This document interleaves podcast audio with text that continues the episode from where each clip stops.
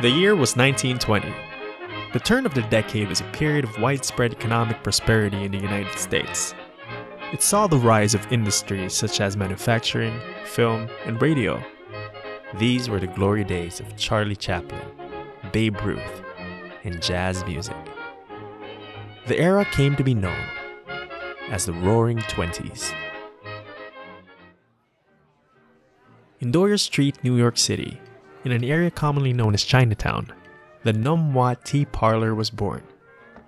And in a time when migrant workers, let alone migrant business owners, were facing so much adversity, a Chinese owned restaurant, smack in the middle of New York, is truly a feat in itself.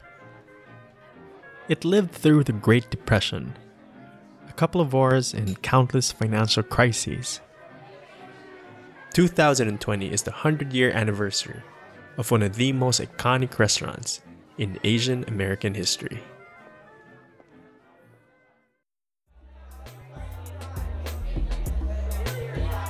Wilson Tang now runs the business.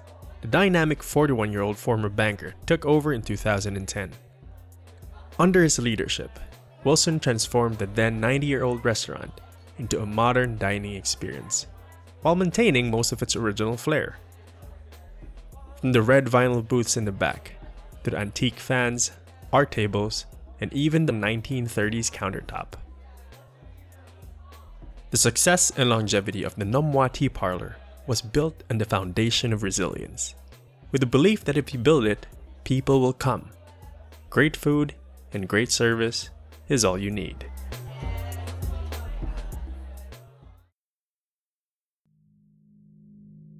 And we know COVID 19 is having a disastrous impact on the economy. One of the many industries especially hard hit is the restaurant industry. Many restaurateurs say they won't last another month. In the interest of social distancing to reduce the spread of COVID 19, a lot of businesses announced closures Sunday. But in recent weeks, great food and great service hasn't been enough. Like millions of small businesses all over the world, the Nom Wah Tea Parlor is at risk of closing down permanently over the next several months. In our small shops, the billion dollar corporation scrambled to figure out how to survive. The rest of the world sits and waits. That leaves us wondering how can we survive?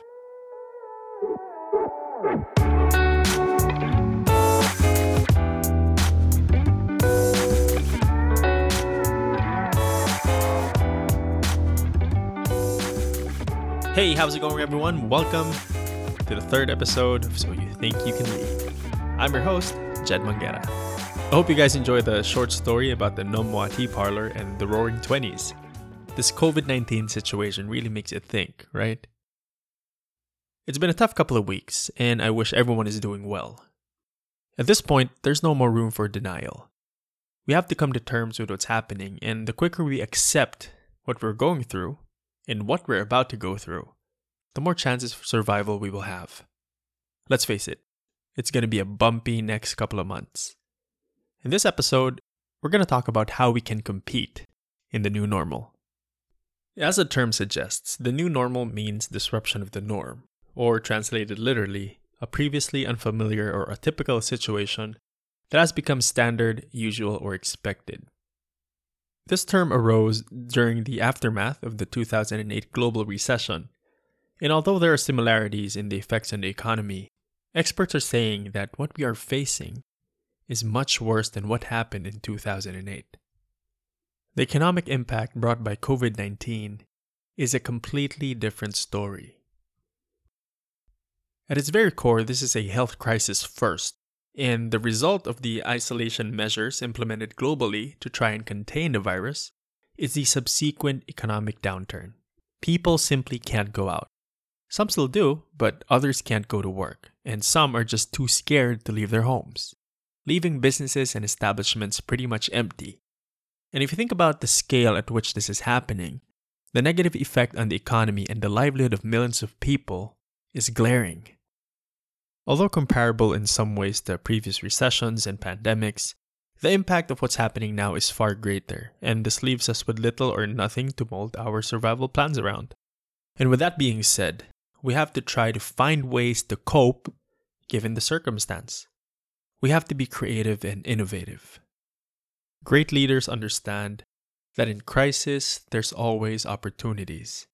Whether it's a business trend that could be profitable, and for a nonprofit organization, there's a chance to help the community and people in need and to inspire. Again, as I've mentioned in the previous episodes, in a time like this, people need someone to look up to for direction and clarity. And that's going to come from you, the leader. I truly admire people and leaders who continuously try to keep things together and they're playing the cards that they've been dealt. You don't hear any excuses and they're not pointing fingers. On the other hand, sadly, there are people who have yet to come to terms with their circumstances and they're still playing the victim. And to be honest, in a time like this, having a victim mentality, while everyone is preoccupied with their own troubles, does not do you any good. No one will have the time to stop and feel sorry for you. So playing the victim is useless and it's a waste of time. And quite frankly, it's an abhorrent quality in any circumstance. Another thing that's been put into light is the financial situation of people. We must understand, though, that it varies. The financial troubles of some could not be simply justified by bad spending habits and lack of savings. It's not that simple. For people who live in poverty, for example, the basic principles of saving and investing is different for them. Because as it is, they barely have enough to spend for necessities like food and water. But for people who've had more than enough to spend on basic necessities and have neglected the importance of saving and investing, they're the ones who should reassess their financial habits and their situation. I've been hearing this a lot ever since I was a kid. Always save for a rainy day. And now it's been raining for quite some time, and this couldn't be any truer. With the new normal slowly progressing, how can we cope and survive? Having the right mindset puts you in a place to see things from a perspective that gives you the best chance at competing in the coming months. Again, as I've mentioned, no one will feel sorry for you, and you have to find that inner motivation to keep going. Although we have to understand that having the right mindset alone is not enough. You need a plan of action, and more importantly, you need to take action. For business owners and people in top leadership positions, it's our responsibility to find ways to make things work, not just for the sake of our livelihood, but for the people who depend on us. Understanding that this is bigger than you gives you that extra push that you need. A business that employs, let's say, 100 people is not just looking to survive for the sake of the business. They're looking at the welfare and families of the 100 people who depend on them. In the last episode, we talked about being productive at your own pace. Now, this is important because the time that we have is a chance for us to get better at the things that could add value to our lives. Now, in the coming months, employment may be scarce. There will be more unemployed people than jobs available, even for freelancers in the gig economy, because people are really going to look to tighten their belts. But in any crisis, there will always be opportunities. And I'm not going to get tired of saying that over and over again. And being equipped with the right skills that are in line with these opportunities gives you a chance. Some of the skills that could be in demand post pandemic are copywriting, digital and coding skills, data literacy, design thinking, entrepreneurship, and innovation. And it's not a bad idea to learn and develop these skills. This is a golden time for companies, organizations, even individuals to reinvent themselves, and we should be on the lookout. The new normal is forcing us to do things differently.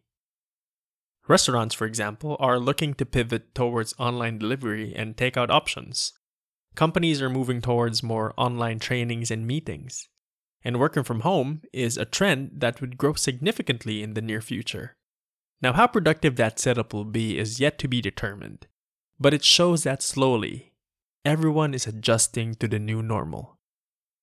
And when we look back, months, maybe even years from now, those who will come out as winners post COVID 19 are the ones who reinvented themselves and grabbed the opportunities the fastest. That's important too. Remember, you're not the only one seeking opportunities out there. Everyone's trying to win. Now, would that be you? It's up to you. In the first part of the episode, I talked about Nom Wah, a Chinese owned tea parlor and dim sum shop that's been around since 1920. Its longevity in the ultra competitive restaurant scene in New York is truly impressive. And there are three reasons why it has survived for so long, and this has been evident among immigrant run businesses in the United States. They tend to be resourceful, frugal, and resilient. Most of them don't have debt, and they're living well within their means. And being resourceful, frugal, and resilient will be key for survival, not just for Nom Wah, but for countless other businesses and for you and me in the coming months. We're living in a time when buying things you can't afford is as easy as swiping a card or signing some papers. And it shows why a lot of people are not prepared for a sudden global economic crash. Think about it. More than being worried about their health, people are more worried about paying for their bills, their loans, and mortgages. COVID 19 is not just taking lives, it's taking livelihoods. For me personally, I see some stuff in my room around the house that I could do without and wishing I never bought in the first place. For others, it could be the same. We may have been living with the illusion that things will always be bliss and that at the end of every month, somehow a paycheck is going to come in. But when it stops, it really makes you think, right? There's something about fighting the same enemy that unites people. For some who's never experienced being at this low point in their lives, aside from the fear, there's a sense of peace in knowing that we're not going through this alone. The world has never seen an enemy like COVID 19, and people say it's unfortunate. But I see this as a wake up call. And just like any wake up call when life slaps you across the face, you have no choice but to wake up, grow, and learn. Yes, we've had it tough. 2020 has been harsh. But our generation, the people in this lifetime, will be known as one of the most resilient and toughest people who ever lived. Life is challenging us, and we have no choice but to hit back. And hit back hard.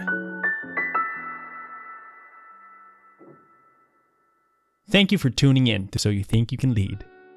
Whether you are a part of JCI or not, I hope this podcast can be a safe space for you to learn new things and think outside the box to be of service to others.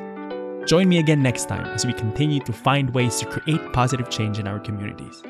If you like this episode, please don't forget to subscribe and share. Once again, this has been Jed Mangera, the 2020 president of JCI Lipa. I'll see you again soon.